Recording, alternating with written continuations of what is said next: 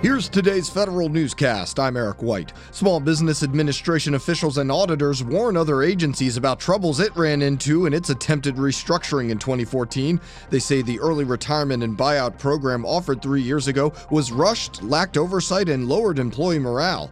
SBA is now working on updated guidance for similar programs in the future. Agencies' reorganization plans ordered by President Trump are due June 30th. The account of a major program for the Veterans Affairs Department is quickly drying up. Secretary David Shulkin tells the Senate VA committee the agency's choice program account will have enough to survive the current fiscal year, but it means using funds it was hoping to carry into next year's budget. He wants Congress to help redesign the program. HHS begins its march towards consolidating financial management systems. The Department of Health and Human Services wants to take its financial management system to the cloud. HHS releases a request for information to integrate its core financial system, two department wide reporting systems, and more than 50 mixed systems which interface with these core financial and reporting platforms. The agency is looking for an assortment of services including hosting, operations and maintenance, design, development, testing and implementation, and transition services. Responses to the RFI are due June 23rd. I'm Jason Miller. Senate Homeland Security and Governmental Affairs Committee ranking member Claire McCaskill and Senator Tom Carper want inspectors general to review whether agencies are complying with processes for preserving electronic records. McCaskill and Carper send letters to the IGs of the 24 major agencies, reports of White House staffers using encrypted apps which automatically delete messages prompted the inquiry. A report from the Environmental Protection Agency's Inspector General clears the agency of any wrongdoing in the 2015 Gold King mine wastewater spill. However, while the agency broke no rules for handling blowout prone toxic mines, they also didn't have any rules in place for it to break. The IG made no recommendations beyond the steps EPA is already taking.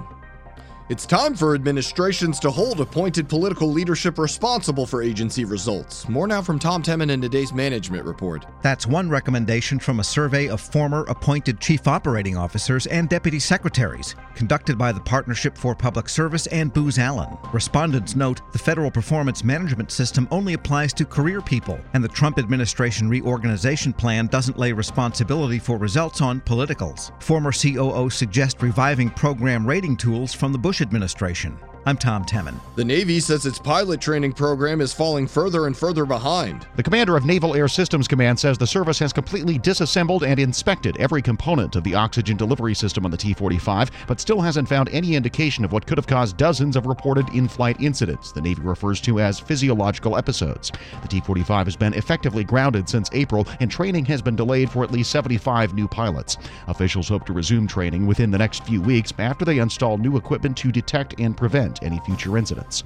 Jared Serbu, Federal News Radio. The Defense Information Systems Agency is prepared to back off of buying commercial for its Unified Capabilities contract if the price is too high. DISA wants to provide a cheap communication platform to Defense Department components, but if the security cost is too high, the agency might turn to open source.